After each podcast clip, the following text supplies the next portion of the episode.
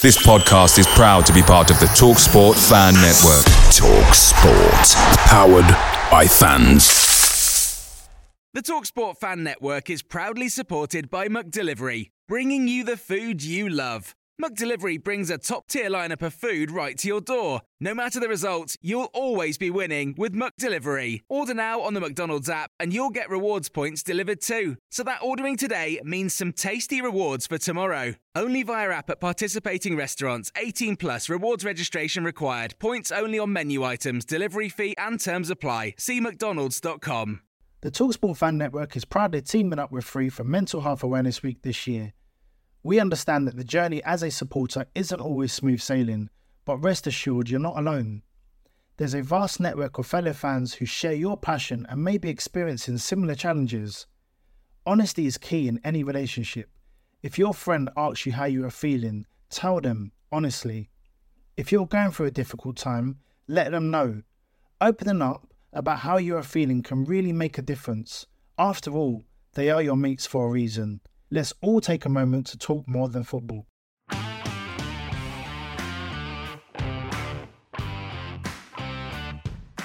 After another empty handed Saturday on the road, comments like this from Nigel Clough are starting to annoy me poor result, certainly. Uh, performance for a certain amount of the game was was okay. Thought we were going to get in at half time nil nil. Thought had I done of that, then we, we may have well got a, a result out of the game. Uh, but it's been our Achilles heel in the first three away games, conceding poor goals at poor times. And certainly two minutes before half time, straight down the middle of the pitch again, is right up there. And today, for periods, very even game. And we haven't done enough, I don't think, in both penalty areas, certainly in our penalty area, to keep a clean sheet today. All right, I've gone in early with the rant, but as the Stags lose again at Sutton, I'm left questioning why on earth Nigel Clough thought that it was a balanced game and that the performance was actually all right. We weren't good enough, the shape wasn't strong enough, and yet again, Mansfield Town let the travelling fans down. I do feel a rant coming on. I'll put that to the side for a second though as we continue with the intro. Come and have your say on your team as the Stags lose again at Sutton United and just can't seem to get going on the road. Why is it that we seem to have this travel sickness? Is it the system? Is it the weather? Is it a lack of creativity?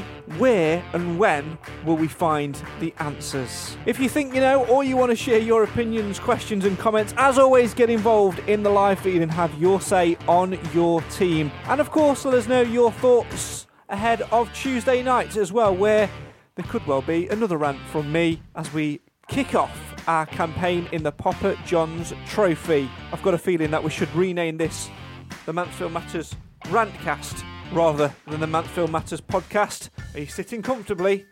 Let's begin.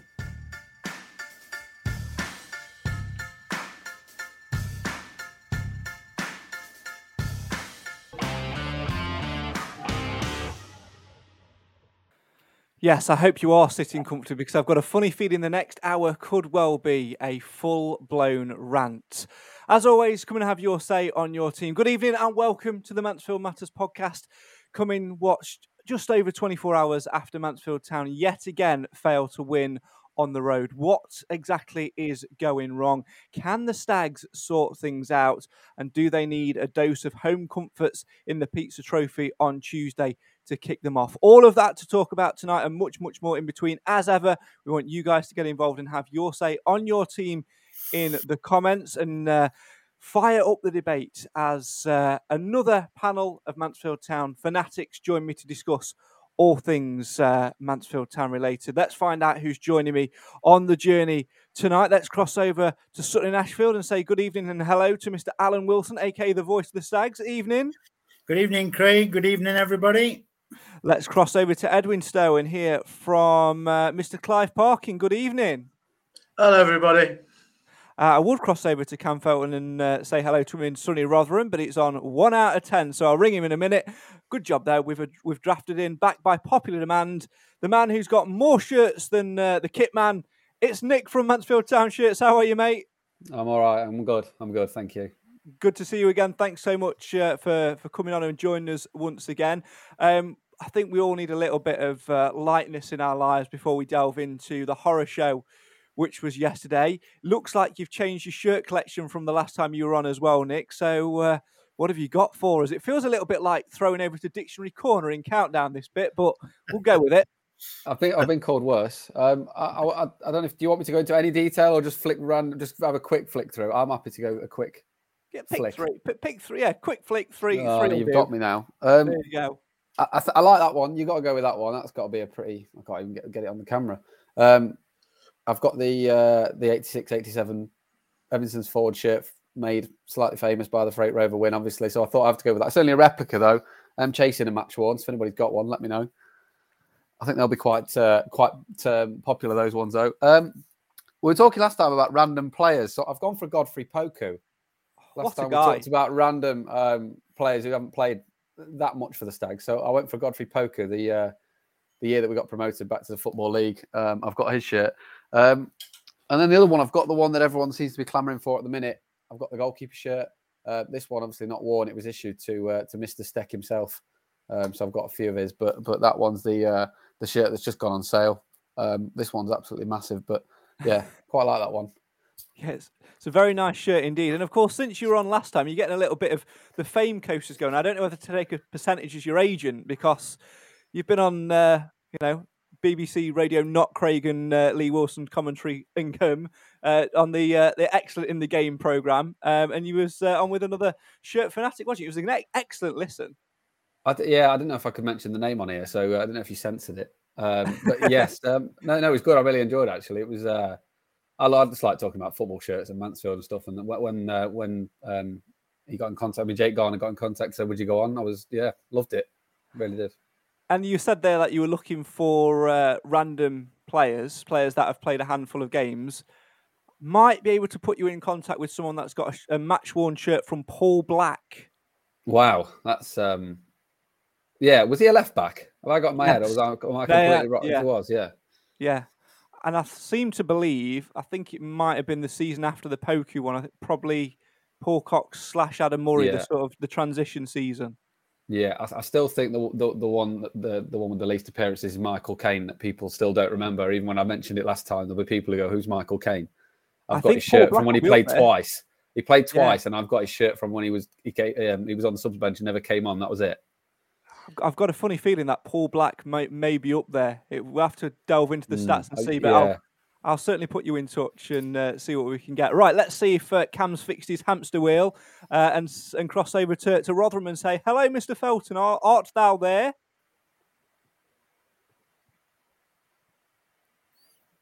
Hello. I don't know. Can you can you hear me? Yeah.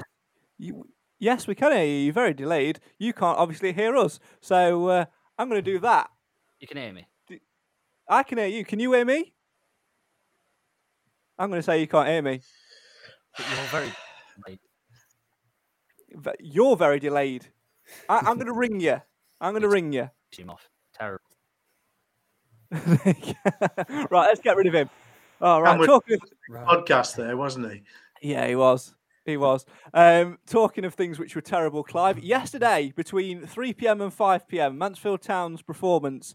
Not quite sure how Nigel Clough can dress it up as uh, we played well. We played well for about 10 minutes, if we're being completely honest. Yeah, that about sums it up.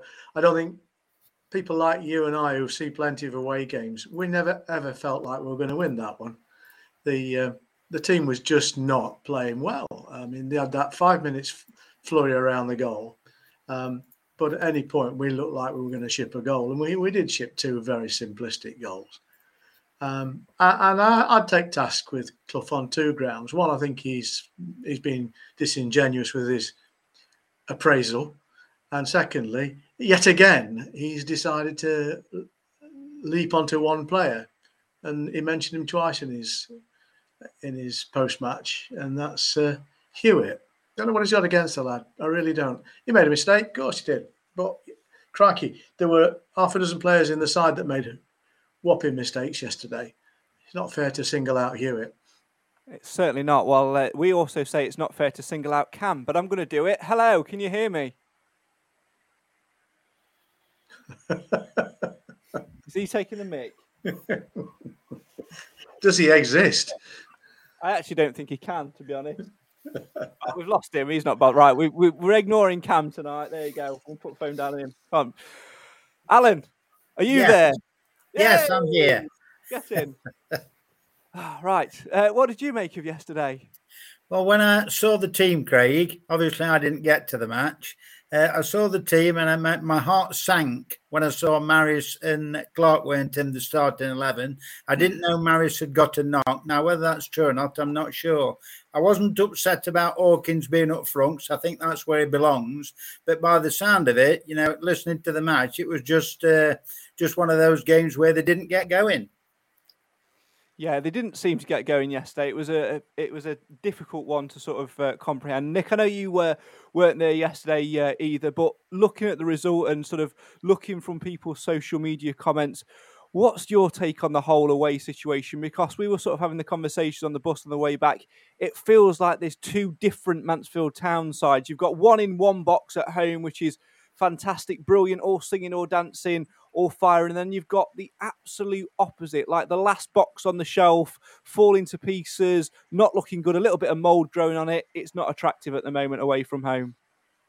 No, I, I've, I've I watched the highlights and I've seen a few a few bit of extended bits and watched the uh, listened to the interviews and stuff. It, I think the away form does creep in at the start of home games. You look at how we started some of the home games. We started quite poorly, and then it almost clicks that we're actually at Field Mill, so they start playing well again. Um, I, I'm unsure. Really. I, I don't see the the team selection. I, I, completely agree with what's been said before, especially Alan with the likes of Clarke and, and how well he's played the last couple of games. I'm very surprised that he didn't start um, because you know it's, it's all about form at this level. If you're playing well, you should be in the team. Um, so I thought he should have played.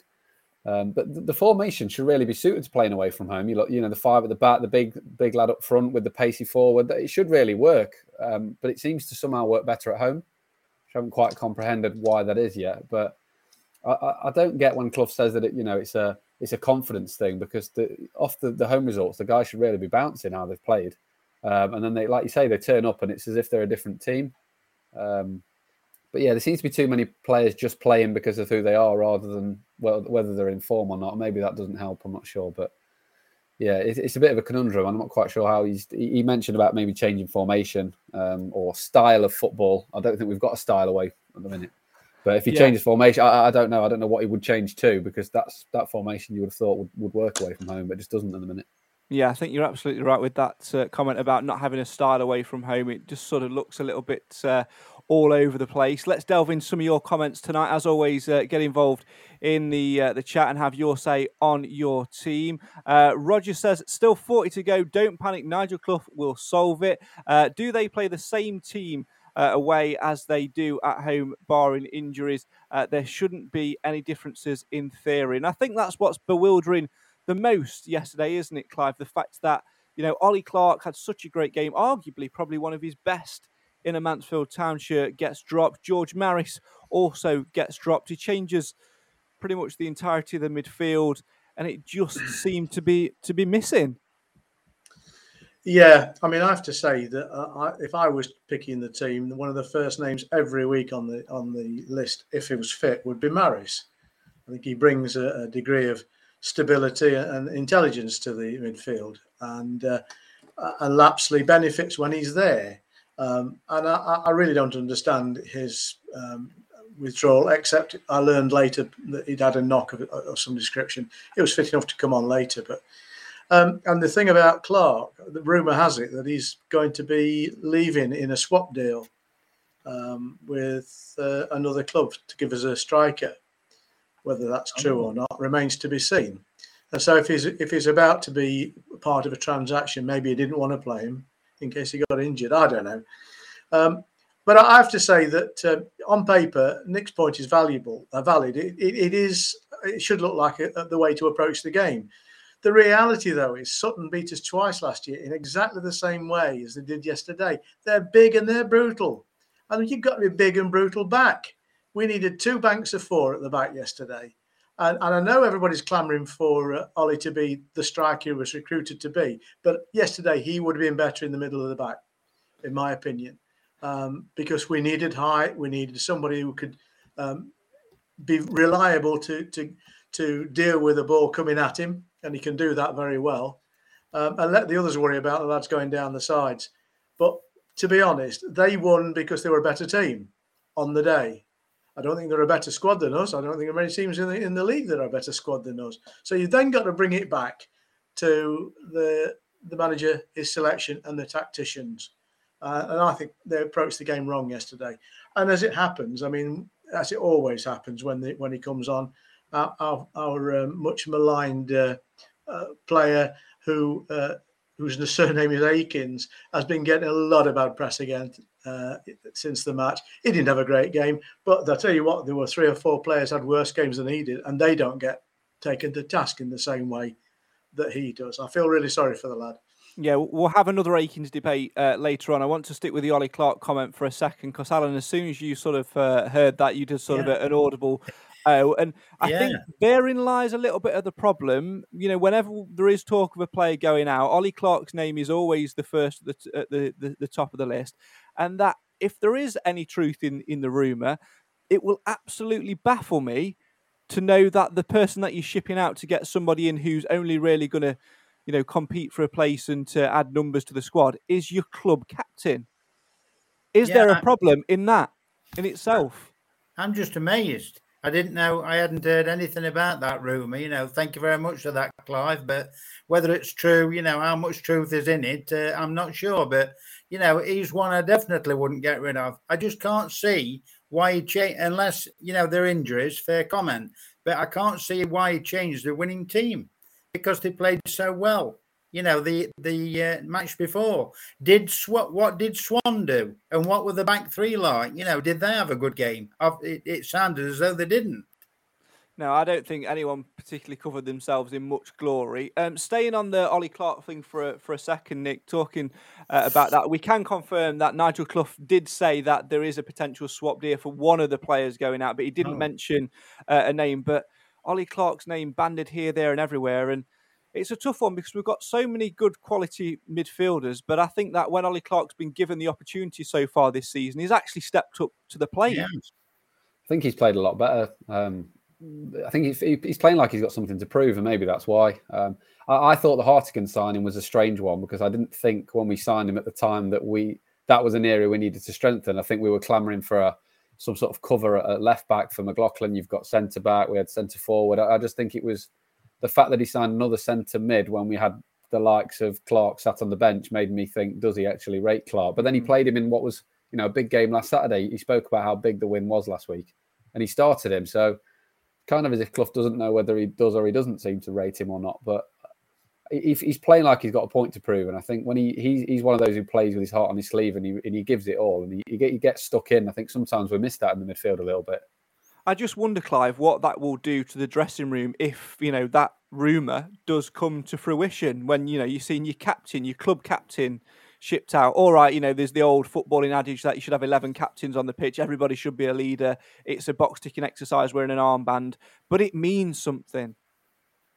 I don't think it means as much as you'd like to think it does. I mean, I don't think he's particularly a good captain, if I'm being honest. I don't think he's vocal enough, and um, I don't think he bangs bangs his fist around enough. You know, a good captain is always in your face if you're not having a good game, and he tends to disappear a little bit into himself.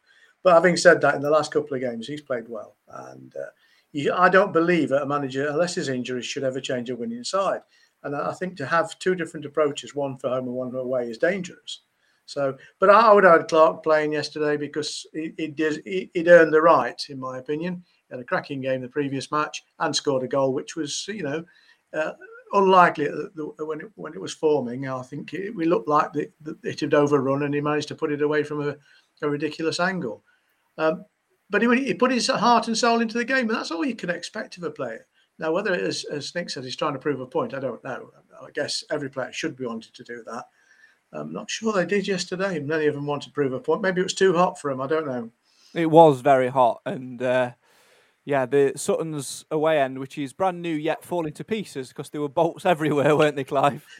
It was like it was like being in a Bacofoil you know like those takeaway cartons you get from the Chinese and Indian restaurant. It was like in one of those, and, and it was it was like a a, a heat uh, sump the sun was directly facing the stand. There was none of the steps in shadow by the time the game kicked off, and we're all frazzling in there. And in fact, there was an entrepreneurial ice cream van came in. he did a roaring trade. I think that's. A, I think it would genuinely be that I've never seen fans as soon as they figured out there was ice cream flock to the ice cream van as, as quick as they did. And the only disappointment I have is you didn't bring me one back at half time. Well, I did ask. Did you? Yeah, you were too busy flirting with folk. Anyway, we uh, we we digress. yes, we shall move on very very quickly. we'll have words. Um, Nick, if you were, you know, at a football game, and you saw an ice cream van. Would you be running straight for the ice cream van? And what ice cream would you be ordering? This is important information. Always check the price with ice cream because the price of those 99 flakes has gone through the roof. Three pounds fifty for a single there. And Oh, there you see, that's that's turning round territory. That is, Clive. didn't even, it didn't even have a flake. It Or had a half, no, it it. had a half a flake. No, that's no good. Nah, three. It's got to be a sausage roll, hasn't it? A football game. You can't have none of this ice cream malarkey. It's got to be a sausage roll. I, I've never known people have ice creams on terraces, but there you go. Uh, Alan, what would you be ordering? Screwball. No, I wouldn't. Uh, if, if if there was uh, anything going, I would have the feast from many moons ago. Uh, you know, like uh, a sucker with the uh, chocolate round it and the nut bits on. Feast. They were they were the thing for me.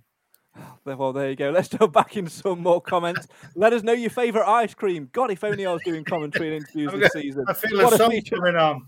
what a mate. You know what you've got to do. You've got half an hour, so crack on. Get your notebook out and crack on, son. Uh, Richard says, "Hi guys, played three away from home and only scored one goal. Didn't feel Nigel needed to drop Marison Clarke, who, along with Lapslie, had been so creative in the last two home games. Maris may have been carrying a knock." But both him and Clarke always seem first to make way. Hewitt should have played at right wing back instead of Akins, who doesn't create enough in that position. Um, what else have we got coming in? Trying to avoid ones that we've already talked about. Uh, Roger says, uh, yes, a t- uh, Sutton, a team who get in your face and play to their strength. There won't be many teams who will be successful um, at Sutton and uh, get points. Uh, Richard says, totally agree with Alan. Why change a winning team? Paul says, the thing with Clough. Uh, he has his favourites, aka Akins, Quinn. That's never going to change. He needs to take his sunglasses off and see um, uh, and see what's there. Uh, see what we see. Lots of ice cream chat coming in as well. Um, Roy says, interesting one. Uh, let's put this to you, Nick.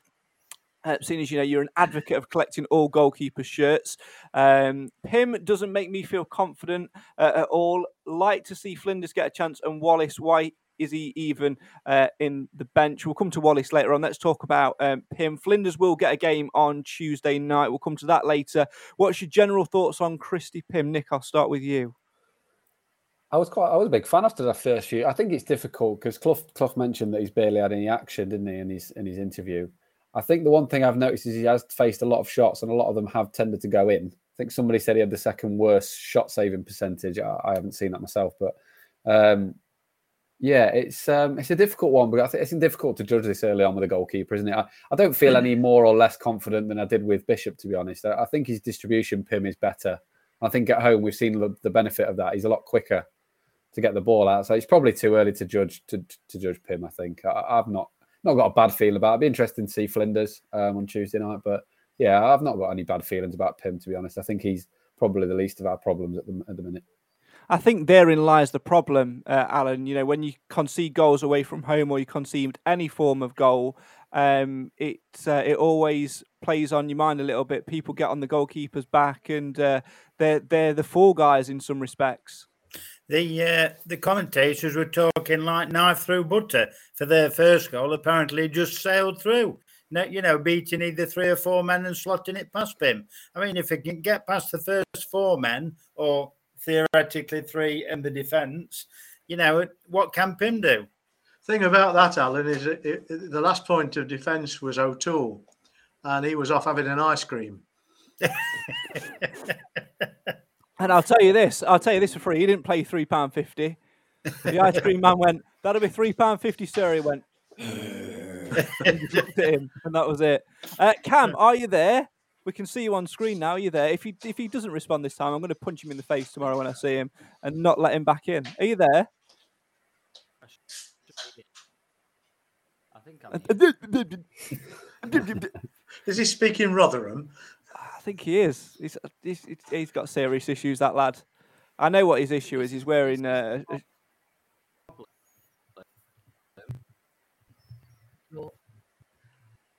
it's not working, is it? Yeah. Goodbye, Cam. I'll, see, I'll see you tomorrow. Poor lad. See, this is why, Nick. You know, when you come on, you know you've you've done your research about this show. You know, stable inter- internet connection you know that you're going to be invited back. Stable internet connection. Do a decent job, and you know you're going to replace Cam long term. Change the background every so often. yeah. Sit by the router, or in Clive's case, plug yourself in, and we're, we're all good to go. Absolutely. There you go. Uh, right, let's uh, talk about. Let's go back to talking about all things uh, football and on the pitch away from home.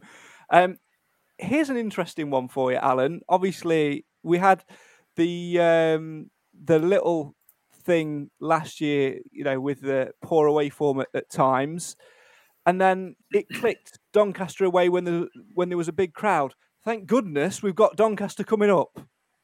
Yeah, and they're playing rather well, aren't they? Apparently, they're third in the table, so it should be interesting. I'm actually, obviously, as you know, I'm going Saturday with yourself and uh, Clive, so I'm looking forward to Saturday. But uh, they just it's something not clicking, and I'll go back to my. I don't like three at the back, Craig. Get like Clive said yesterday, two banks of four, Maris and Clarke in there and I think they'd have done a better job. But obviously, I wasn't there. I didn't see the game. But something's not quite right. It's putting Akins right back. It doesn't belong there. Was Jordan Barry injured, by the way, or was sick? It's an interesting one with Barry because he posted a picture from I think what looked like a hotel room of him watching the game, and I think it was a very last minute thing. So, oh, but, right. even, but even so, you know, Akins hasn't played you know, No. many many minutes. You've got Kellan Gordon itching for a game down that right hand side. Elliott Hewitt as well. Yeah, You know, it's just it, it baffles you sometimes. I mean, I trust Nigel. I, I I wouldn't speak ill of Nigel, but you know, it just baffles you sometimes. Like I said, when I saw that there were no Clarke and Maris, my heart sank, and it just gives you that feeling where they're not going to win. You know, and it's a shame. And I think it's even more frustrating, Nick, because we are crying out for someone who is a striker and someone who can create. And I actually think when Akins plays up top, I think he's got the ability to actually prove a lot of people wrong in terms of getting the ball to feet, creating chances, taking defenders away from uh, from from their positions, creating space for the likes of Will Swan uh, and Rhys Oates when he's fit to run into. And yet he pings him in at right wing back, and he, he just doesn't seem to to suit him at all. No, I think uh, the thing with Akins, I think a lot of strikers would like to play with him up front because he just he just causes problems. I think sometimes I'm not sure he knows what he's going to do with it, and I think he's a bit in the CJ Hamilton mold. When he used to play, defenders had no idea whether he was going to run forwards, backwards, left or right, and Akins is very much like that. He gets the ball and he's you know, and he's off, and he's just, and I think he does draw defenders because he's very, you know, he's very gangly, and the ball does tend to bounce off him a little bit, but that makes him quite difficult to mark. If you don't know where the ball's going to end up, it's, you know, you don't want to stand off him or, or get tight, or, um, you know, and, and I think he does help. I, I think he's better. The further up the pitch, the better. Um, I agree with Alan what he said about Hawkins maybe Saturday, but I do think long term Hawkins needs to be that end of the pitch, and the striking end. Um, I, yeah, I don't understand the fact that you've got Gordon and Hewitt there. I could understand if we didn't have those two. I could, you know, Akins can play anywhere, but when you've got Gordon, Gordon will sit on the bench, especially when Hewitt might come on before him as well, or vice versa. And they think, well, I'm, you know, I'm a third choice right wing back here, when actually technically Gordon is the only right wing back we have, and he's And- third choice. So uh, yeah, I'm not. I don't understand that. I don't even think he's third choice. I think he's probably Probably fourth. fourth behind Yeah. Barry. Yeah, yeah, you're right. I forgot about Barry. And you know the, the the amount of talent he's he's got and in that position, I think it's a real real shame for him. He'll get a game on Tuesday, as we'll talk about later on. And again, let's hope he can shine in that one. But I know Clive, you are a, a fan of Lucas Akins, and I think more more so. I think it, I think it's more about defending the criticism that he gets on, on social media. But um, Yeah, I'm not so much a can't- fan. I'm not so much a fan as someone who believes in fairness. Yeah. Um, I don't think he's had a particularly good time with us, um, but uh, I, I see things in him that I think other people can't see or do choose not to see. I think Nick's hit on the point. He does make himself a mischief, and if he was up the front, he would take at least two defenders with him wherever he went, giving space for his partner. Um, he, he you can fire ridiculously awful passes at him, and he's a really good chance of taking the ball. Whereas you know, um, unless they're perfect for Hawkins, that he, he doesn't receive them, he doesn't take them.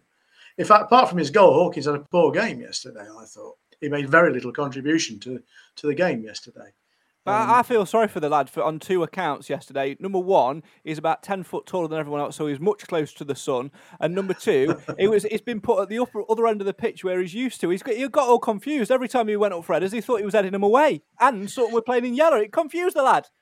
It's, it's, excuse Well, me. I mean, most of the time he was getting balls to him. He's got his back to their goal as well, which is not his game, is it? You know, he, he really is designed to finish crosses. And we've, as a club this year, we've not been pro- providing too many really good crosses.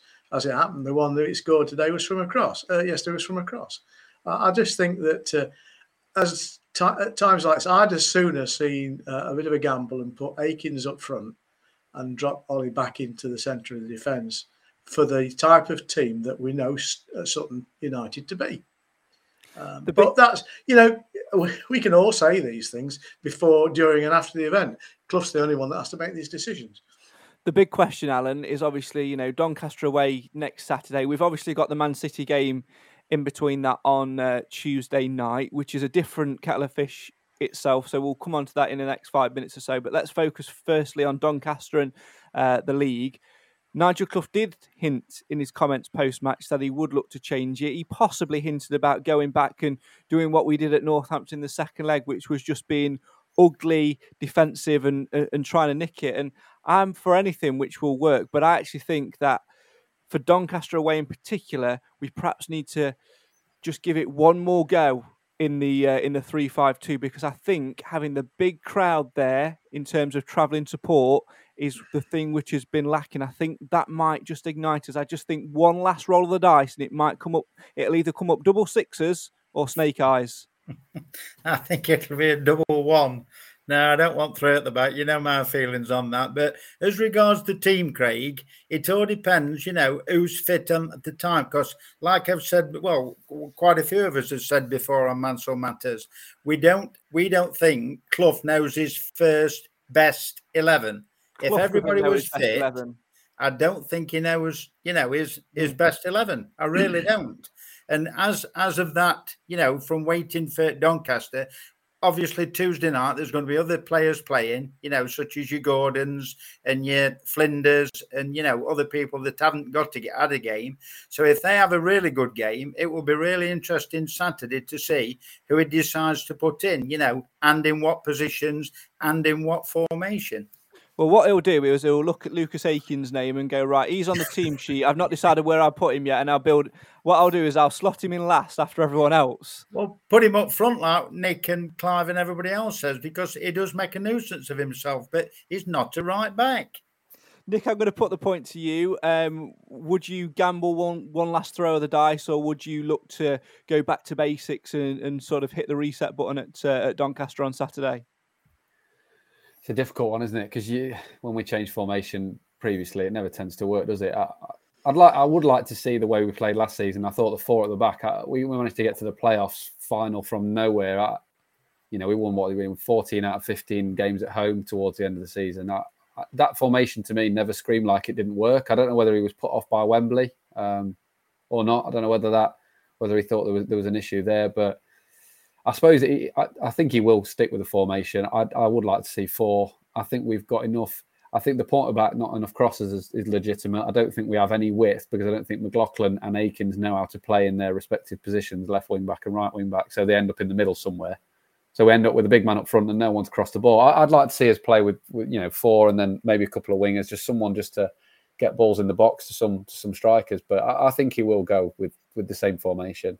And I think, unfortunately, I don't think it matters who plays well on Tuesday night. Like you say, I think the favourites are pretty well set for Saturday, whether they play well or not. I don't think it seems to matter. Clive, what about you? What would you be doing uh, at Doncaster? Pretty much the same as Nick's just said. I think um, trust what's worked well. It- That's that's one of life's great adages, isn't it? And I think um, we. But I also think it was right to say that Clough doesn't seem to know what his best team is. and I don't think any of the fans do either.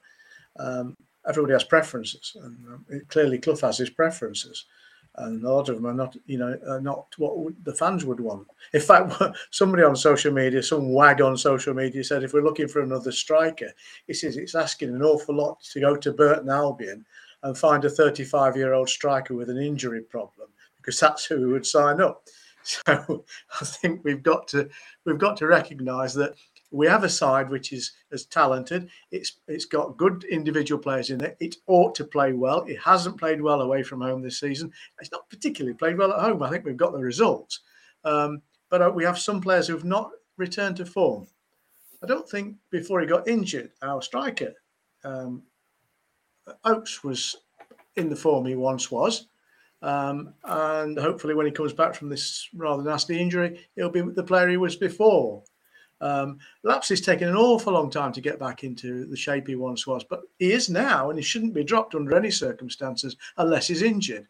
Um, and we've got old players, you know, we've got Quinn and we've got uh, um, Perch. You know, you can't demand as much of them as you would expect of the of the squad players throughout the season. So we don't we're never going to have a fixed side while ever that's happening. And of course, Quinn's going to get himself dragged off regularly when he's accumulating cards. So I think we um, we we can all sympathise with Clough's predicament, but I don't think he's he's the tactician we we would like to think he is at times. Uh, let's uh, go to some more comments. Um, Phil asked, "Do we need DJ back?" One word answer, two letters. No. Uh, Callum says uh, Doncaster's going to be a big test. A team doing very, very well. We seem to play better in front of big crowds and a good atmosphere, which will be our main advantage. Maybe I'm old-fashioned, but you don't change what's not broken. And Clarke Maris need to be playing. Uh, and Oates, uh, Richard says Oates has not played well since Feb. Now we're going to turn our attention to uh, the Pizza Cup. Now, Clive, you told me a uh, very interesting fact about the Pizza Cup, didn't you? I was very, very. Uh, my eyes lit up when you told me this this fact. Yeah, I read somewhere on social media that uh, there's a tie up with the EFL and Papa John's are giving anybody with a match ticket or a season ticket um, for the clubs involved uh, a big discount off any food they buy. Now, well, you need you need. I can't yourself... qualify that anymore because uh, I'm not Papa John's customer. Well, you a you need to be, and uh, b you need to turn yourself into DCI parking and find out the full information for us because their chicken shall... poppers uh, just. I shall make a point. The Papa John's in Mansfield is it? Is it on Stockwell Gate? Yeah, yeah behind the bowling, bowling yeah. alley. Yeah, yeah, yeah, yeah. Okay. Well, perhaps as a as a Mansfield Matters team, we should do a um, a group research there one day. Is it just a takeaway, or can you eat in there? No, you can't eat in there. It's a, oh, that's no good to me. I need no. to sit down when I'm eating. Yeah, we'll go Nando's. It's fine.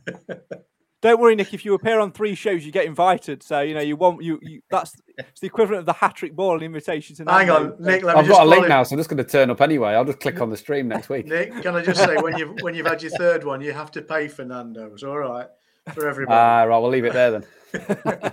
Clive's rules, not mine. Uh, right, let's turn our attentions to the old uh, the, the PJT, the group stage. Um, Mr. Wilson, I'm very much looking forward to watching it at a different vantage point. But are you ready for 90 minutes or at least 45 minutes when um, certain things in games start to happen and me just going in the background? Exchanged!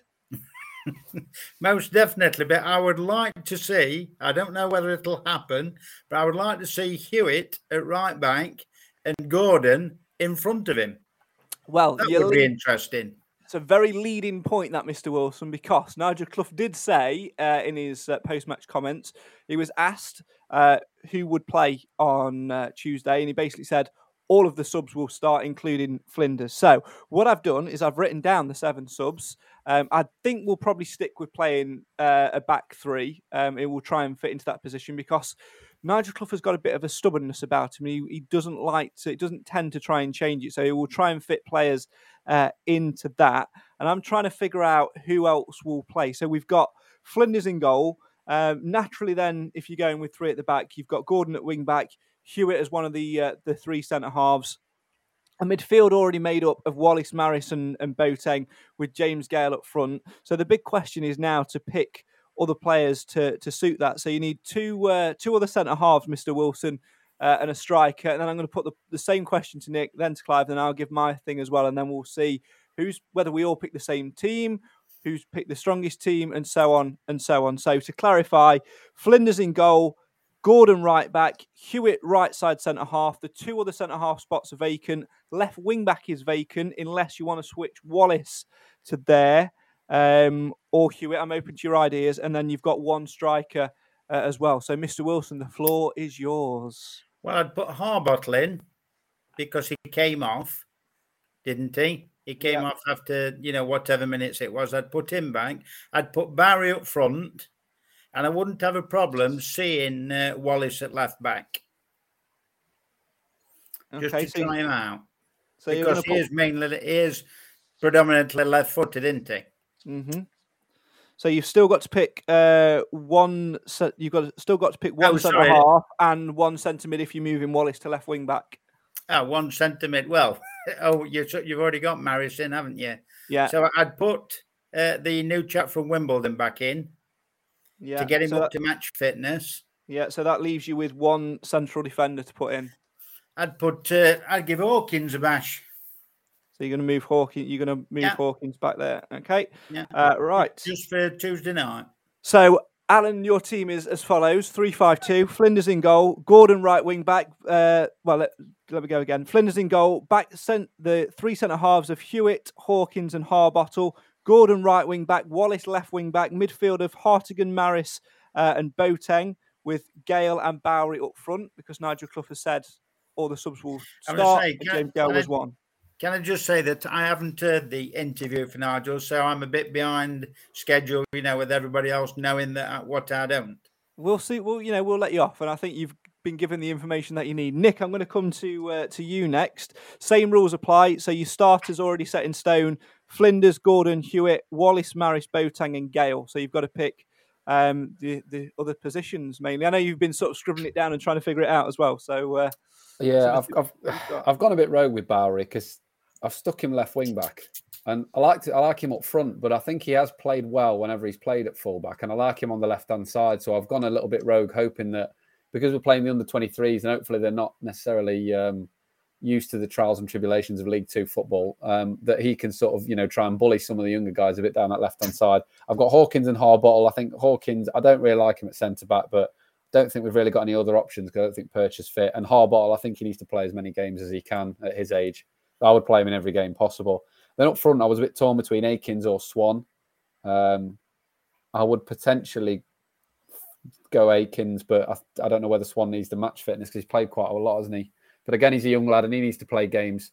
Um, and, and goal scorers need confidence in goals, don't they? So I might go Swan. So Barry left wing back, Hawkins, Harbottle, and then Swan. Excellent. So your team is Flinders in goal, back three of uh, Hewitt, Hawkins, Harbottle, uh, Gordon right wing back, Bowery left wing back, midfield of uh, oh, have I missed you? Mid- uh, of Wallace, yeah, sorry, Wallace because Wallace is in there. Uh, Wallace, Maris, Boateng, Gale with Swan up top. Clive, it's over to you. I'd want to get Clarke in the midfield. If he's not been churned out to another club, I'd, ra- and he's he's fit enough, he should be playing. I mean, Okay. in fact, he was on the bench, and what did Clough say? He's going to play all the all the subs. So I'd want him Was in he, on the there. ben- was he on the bench? Was he on the bench? I don't know.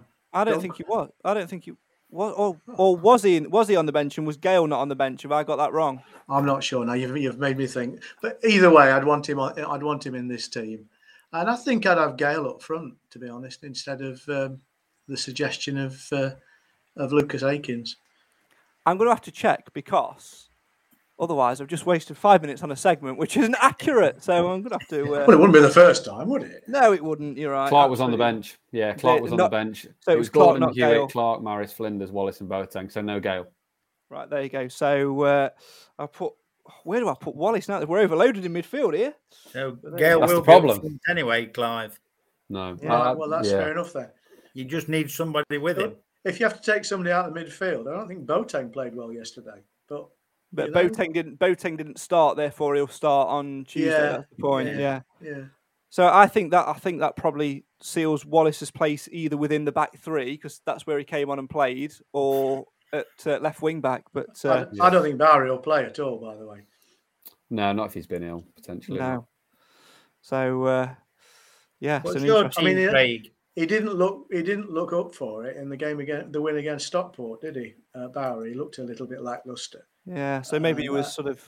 And if he's got some lingering illness and, and it's come to a head, well, you know, maybe that's it. But I wouldn't play him on the basis that I think uh, we've a better player that we can put in there at the moment. Well, on the basis that I completely fucked that feature up, I'll tell you my 11 because I left myself to, to the end, um, or somewhat purposely, but somewhat by accident. Akins uh, in goal. right, so in, uh, obviously Flinders in goal. Uh, personally, my back three will be would be on the basis that Wallace has got to play and you've got to fit Clarke in as well because he was on the bench. Uh, Hewitt, Wallace, and uh, I'm probably going to put Hawkins in there. Hawkins in the middle, Wallace on the left side. Um, obviously, Kel Gordon at right wing back. Left wing back, I'm going to agree with Nick. I think if he's feeling better and well enough, I think Barry will play there because it's sort of a natural place. If it's not him, it'll be Akins. So I'm putting Bowery slash Akins. Uh, then you've got Clarke, Maris, Boateng in midfield. Gale will definitely start anyway. Um, I think that's even a given, even though he wasn't on the bench on uh, on Saturday. Um, and then you, I think you might throw an academy lad in there. Personally, I'd like to see um, if Bowery starts at left wing back and putting Akins up top with Gale. If Akins starts at left wing back and Bowery doesn't play, I'm going um, with Swan to try and get him a goal and to try and get his confidence up. Can catch, catch 22. Go on, Alan. Can I just ask, you know, with Cooper going to Kettering, could he play? No, I think it rules him out now, doesn't no. it? No, I'm going to say because I'd definitely slot him in because I like Cooper. Mm, I think most of the younger sort of first year pros, I think they're pretty much all out of the door now on loan, other right. than uh, James Gale. Gale. Yeah. For obvious reasons, we're sort of keeping around, aren't we, at the minute? Yeah. So, uh, an interesting one. Competition on the whole. Um, Long term viewers of Mansfield Matters will always know that I launch into a rant about this. We should be winning it. We It's the, the type of competition where we should, with the squad we've got, you know, looking at that, the squad, which all, you know, all five of us have just chosen there, that's a strong enough 11, even with a, a couple of changes, to go out and to, to win games of football. And you look at the competitions last season. Rotherham obviously went on to win it. They obviously got promoted last season as well and had a, a really good campaign. But the other semi finalists, the other finalists, Sutton United. Yeah. There's no reason why a team like Mansfield Town can't do well in this competition. I, Nigel Clough bangs on all the time about doesn't matter what competition is, he wants to win games. Well, it's time to go out and prove it. And I think it's a big opportunity for players to step up, earn the place in the team eh, for, for the league matches, but also to try and progress the club because financially, you know, it's actually not a bad competition in terms of the prize money for winning your group games. So even if you get through your group and get knocked out in the first of the, the knockout stages, if you've won your group by winning all three games, you've netted a decent amount of money, which can be prove vital in the January transfer window. So for me, it's a competition we need to take a little bit more seriously than what we usually do. Nick, you're the newbie on the panel tonight, so uh, I'm going to get your take on it. You've obviously got the shirt in the background there from, um, you know, many many moons ago when we won at Wembley, which of course is the same competition, albeit in a different format and a different name. Yeah, I'd, I'd go for it. I think it's a it's one of those competitions where you you kind of it, a few teams are ruled out because you got the under 23s and they tend to get to a sort of a lot of them don't make it out the group stage a lot of them get to the next round and then sort of die away. So you've got an even better chance if you start coming up against some of those teams um, because the, the, later on the season goes it's um, they, they start to sort of weaken these under 23 teams because most of the players have got first team duties so I'd like to see us go for it. I'd be happy to play a first team and win the game because I think you want to win as many games as you can losing in between two league games is never a, a good place to be, especially when you're at home and we're lucky to be at home a couple of games. I, yeah, I'd, I'd, be going for it. I think I, I certainly Alan, won't be sending out a team that would lose.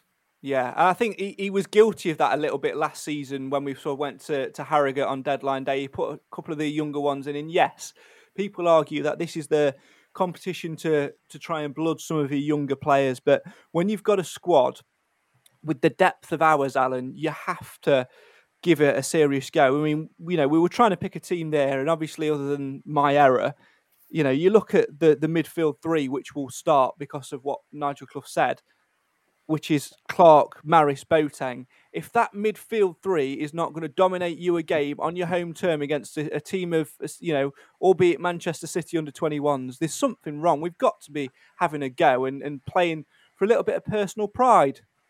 I'd agree. And you correct me if I'm wrong, Craig. I don't know whether you know the answer to this or whether any of the other panel know the answer. Haven't you got to play so many players that actually played the week before? You have to involve X amount of players. It's thought- either, I thought it was five. seven.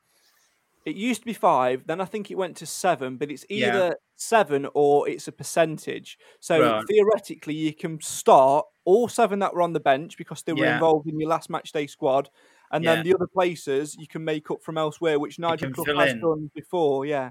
Yeah, well, it should be, you know, whichever way you look at it, it should be a really good team, shouldn't it? It really should. So let's go, let's go out, fire on all cylinders, and give ourselves some confidence, you know, to go into next Saturday against Donny. Clive, what about you? Is it a competition that uh, we should be at least giving it a go at, or is it just uh, almost uh, three friendlies? Well, they're not they're not going to be friendless because there's a risk of injury, and therefore, you know, you've got to you've got to play proper football. I think um, I'm not as big a fan of it as you are. I understand your logic, but I think at this moment in time we don't need it. But the uh, the thing is, we we're to he'll put a team out to win, and, so, and I'm guessing Manchester City will as well, albeit they'll be younger players and perhaps don't have the robustness of a League Two team. It'll be interesting to see how that works out. But uh, it won't be a big crowd. Um, it'd be a different uh, atmosphere to what we're used to for home games. I understand there's only the lower tier of the Ian Greaves in use, and only part of that. So we're talking and probably, you know, maybe a thousand or so, which is probably what we did last year when we played against. Remind me who we played, which which Newcastle. academy team? Newcastle. Yeah, we had about a thousand for that one. So I think it's uh, it, it's going to be a game to find out things that you didn't already know, um, uh, and we'll see. And it doesn't really matter to me whether we win, lose, or draw, as long as we prove something. The one thing that's been proved so far, by the way, just leaping around the subject matter, is I, these pale blue shirts are not very lucky for us. I, I really, I mean, we had no choice yesterday because they play in, in a similar strip to ours. Um, but we should never, ever play in that pale blue kit unless we have to, uh, because we don't win with it. Um, and I don't particularly like it either. But there you go. Rant over. Uh, one, I suppose, slight positive from this fixture, Nick, is the fact that we're up against the under 21 side first. We're looking for a young, hungry striker. This is almost a free scouting mission for Nigel Clough and his team. Oh, we've lost him. We've lost his voice. All right, He's I gone. muted myself. Oh, oh, there you Um, go. The um, yeah, it's all I our knowing our luck. They'll play strikerless like them at the first Man City team did last season. So they'll turn up with loads of wingers and midfielders, loads of central midfielders, and no uh, no strikers. But yeah, Are they I mean, it allowed some interesting. overage players, by the way? I think they're allowed. A, yeah, they're allowed Yeah. a certain a certain amount. Yeah, So you think Haaland might play? Mm, I've got a feeling Yeah. they might not. Yeah. Imagine that. Reckon- Yeah, by, by the way, Tuesday night, you're in Mansfield. Do you reckon he'd come on loan? I've got a feeling we we have- play him right back. We play him right wing back. That's the problem. Yeah. Put him in goals.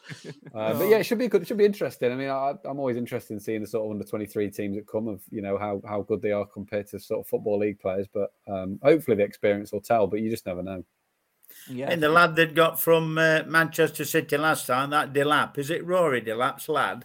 yes. Two weeks later, he was on the bench for first team, and now he's on uh, loan at Stoke, isn't he? Yeah. Mm. He's He's done really well player. for himself. He has.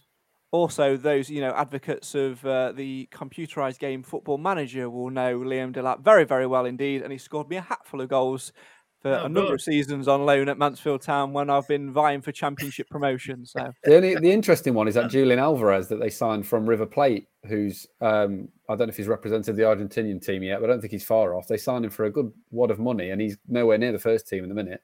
Might be on the bench, but it'd be interesting whether somebody like him would play. I would certainly doubt it, but you just never Ah. know.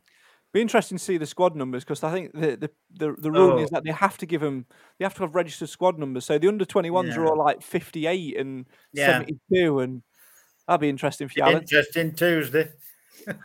Absolutely. Uh, right, that brings us nicely on to uh, podcast predictions. Now, I did promise, and I'm sticking good on my promise, that at the end of the month, I would reveal um, all of the uh, the current league table. Now, I could technically we have got one game left this month, so I could leave it to later on in the week. But Don't know if we're going to be able to squeeze a podcast in between the Man City under 21 slash 23s because nobody actually fucking knows who it is um, game and the Doncaster game. So I'm going to reveal the table now. And unfortunately, Nathan's not with us, which is a real shame because Nathan wins it every single year and always boasts at how he does well at beating me. Well, not this year, my friends. No, Oh. not this year indeed. After Oh. the first month, Nathan is way, way behind. So let's go with us uh, first. In uh, fifth place in the Mansfield Matters podcast predictions table after one month, it's Clive on five points. In fourth place, also on five points, it's Alan Wilson. In third place, also on five points, is Cam Felton. In second place, on seven points, is Nathan Edge. And in first place, leading the way, it's me. So we're ending the competition now. That's it. There's no more podcast predictions. How many points have you got then, You Craig? didn't tell us how many points you'd got. Nine. I'm on Wow. nine points so far. So um, I am uh, ending the, the the competition now, and I'm going to take my uh, my bragging rights. Um, in the uh, overall table um, of people that have got uh, involved so far, uh, there are a few people that have got involved that are yet to score. Um, and then there were there are quite a lot of people on ones, twos, threes. So I'm going to go um, sort of with sort of the top five, top six. So uh, let me count this down. So one, two, three, four. Uh, okay, so I'm going to go uh, from just below tenth place. So Clive on five points. I'm doing everybody that's on five points upwards. So it goes Clive, uh, Stephen Yule, Cam Felton, Roger King, Kathy Holmes, uh, David Shetlife, uh, Alan Wilson, Adam Crump, all on five points. Uh, in joint fourth place, it's Steve Naden and Nick Felton. In third place, it's Nathan on seven.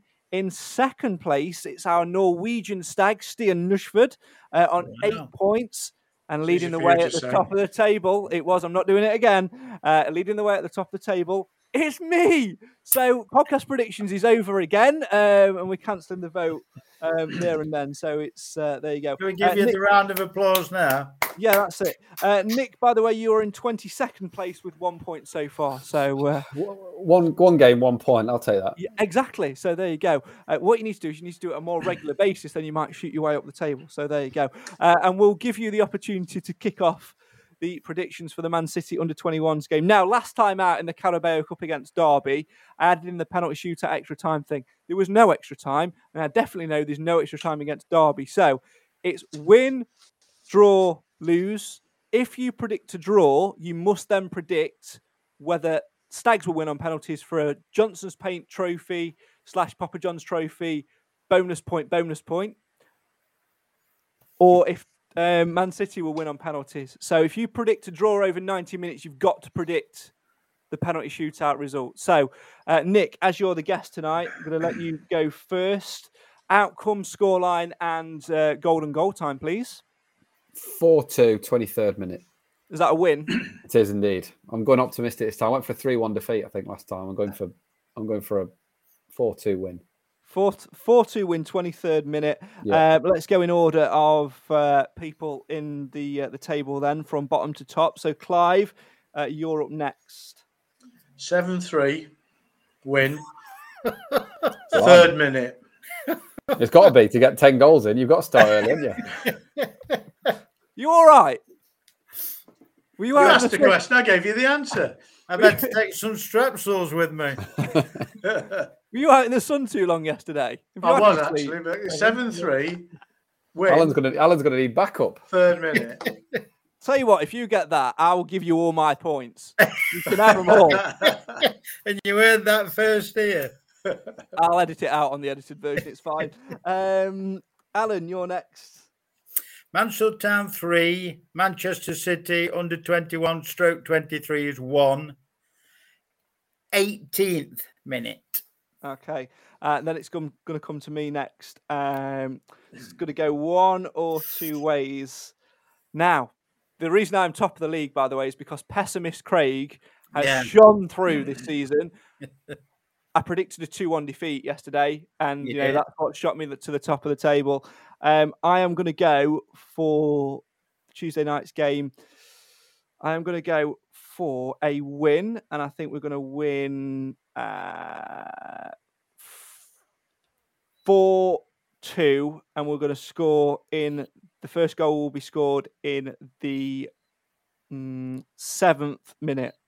So There Oh. you go. Uh, if you want to get involved with podcast predictions, uh, use the link in the description. You must do it an hour and a minute before kickoff, aka before the team news comes out. Um, and for this game only, and for all um, Papa John's Trophy games, if you predict a draw, you must also predict for a bonus point the outcome of a penalty shootout.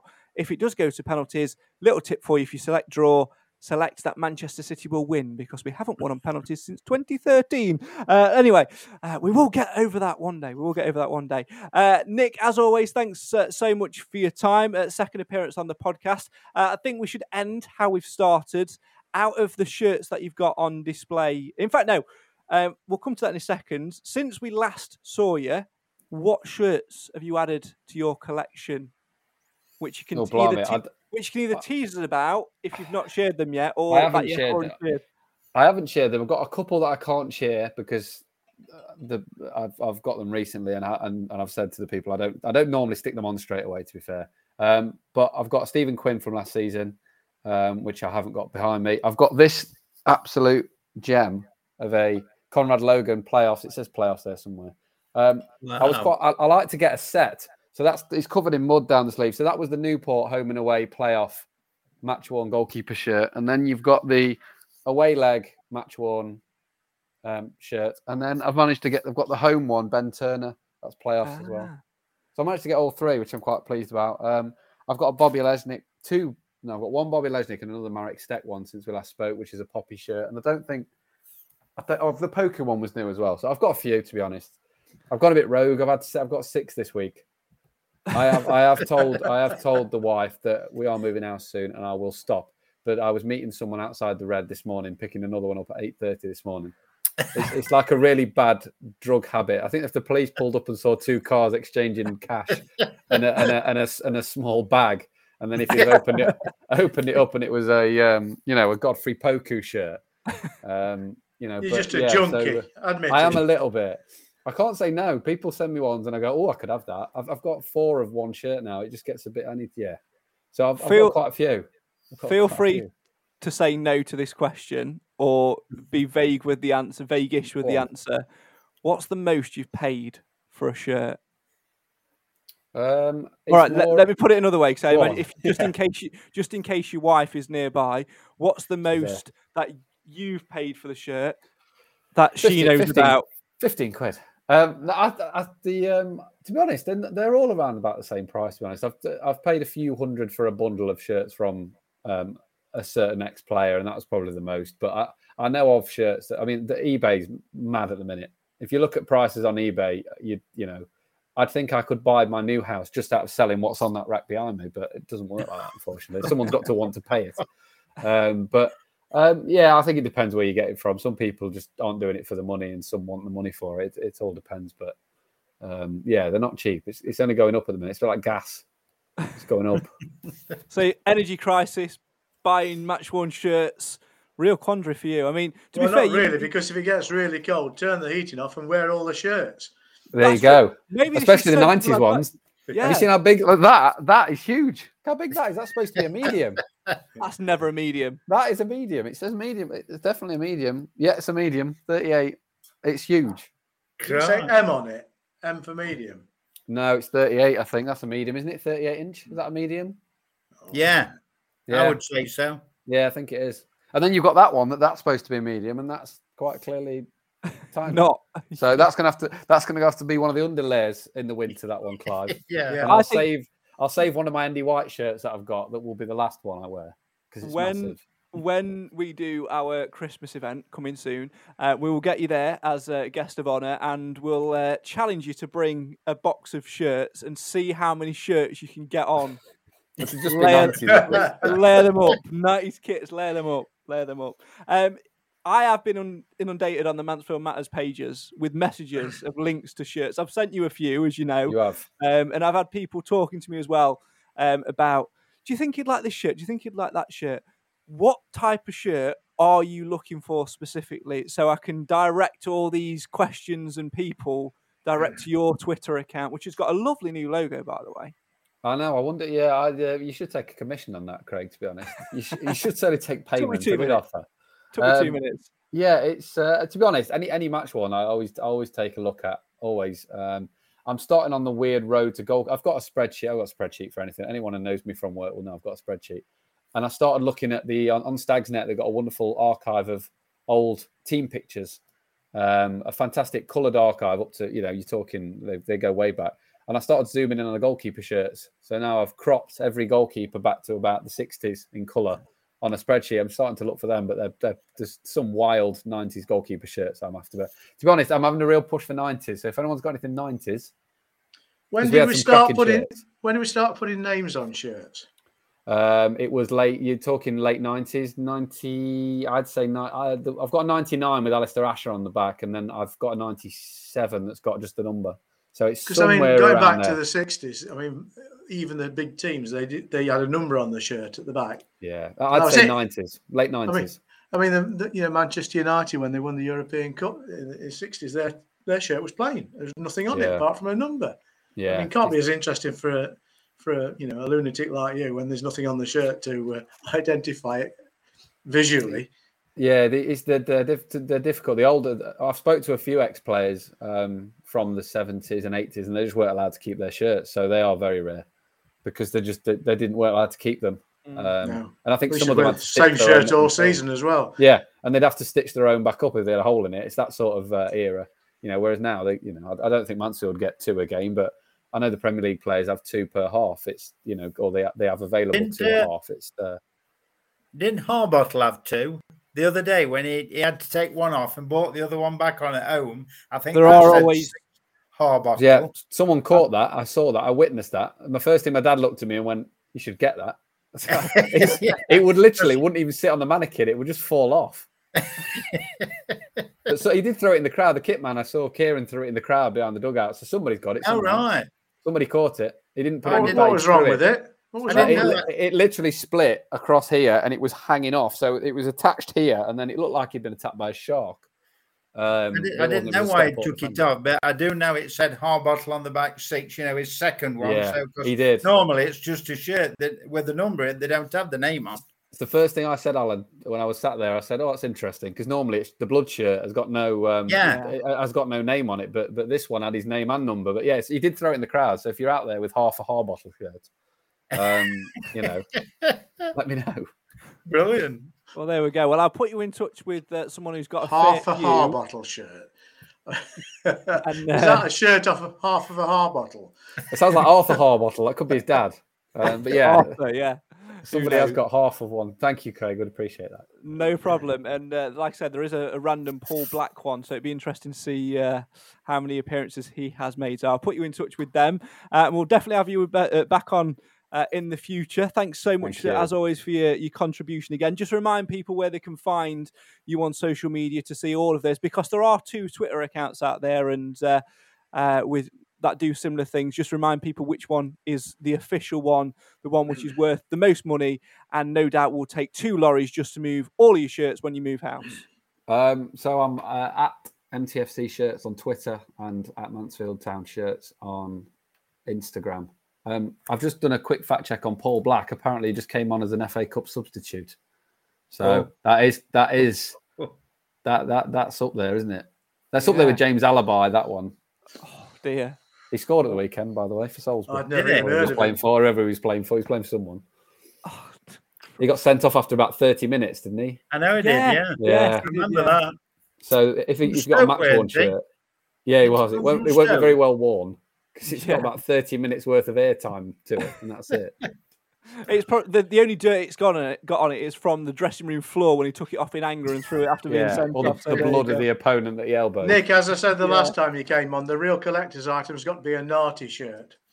Oh. Yeah, I still haven't. Nothing's turned. up. I did. Somebody set a task to find an Omari Sterling James shirt, and I have located Was one. I just was haven't that taken Nathan it. Edge? It 'Cause- was. I didn't take it, and I, when I saw it, I thought, I'm I'm not having this particular one, but I know that Nathan will be greatly disappointed. But no, no naughty shirt so far. Sorry, Clive. we I'll get you on about- framed. It'll be behind you in the next one. Clive, I'll, I'll bring I'll bring you on on Tuesday night. It's a bin bag. Um, I think if you do manage to find an Omari one, we were talking about you know players that have played very few games. He's got to have the record for being at the club for the most amount of time and probably playing less than double figures. What a play! What a guy! What a guy! So there you go. Uh, make sure you go and give Nick a follow. And if you've got any shirts, please send them Nick's way and not mine. I'm not his agent. I don't take a commission, although maybe I should. Maybe maybe I May- should. Maybe you should just pay ten percent of the shirt because I don't sell them, so you'd have to. You'd, your commission would have to be paying ten percent.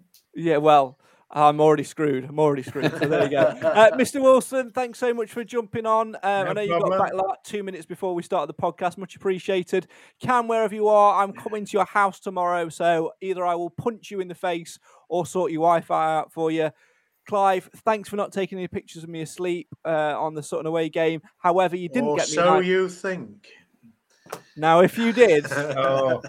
and didn't get me an ice cream, there's going to be trouble. We'll have words on Tuesday when I bring you the uh, Richard Naughty shirt, which, of course, is a bin bag.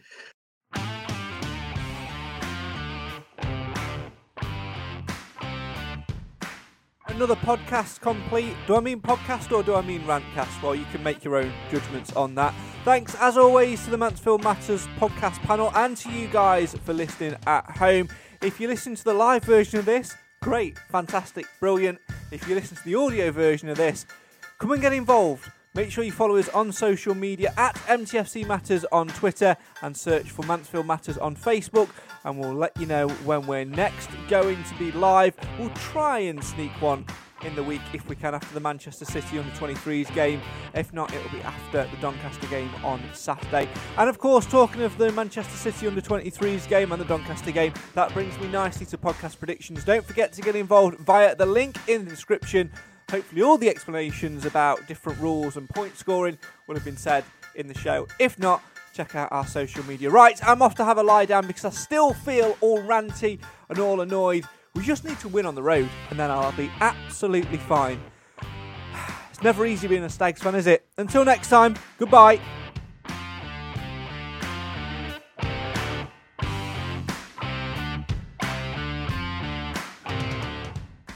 The Talksport Fan Network is proudly teaming up with three for Mental Health Awareness Week this year.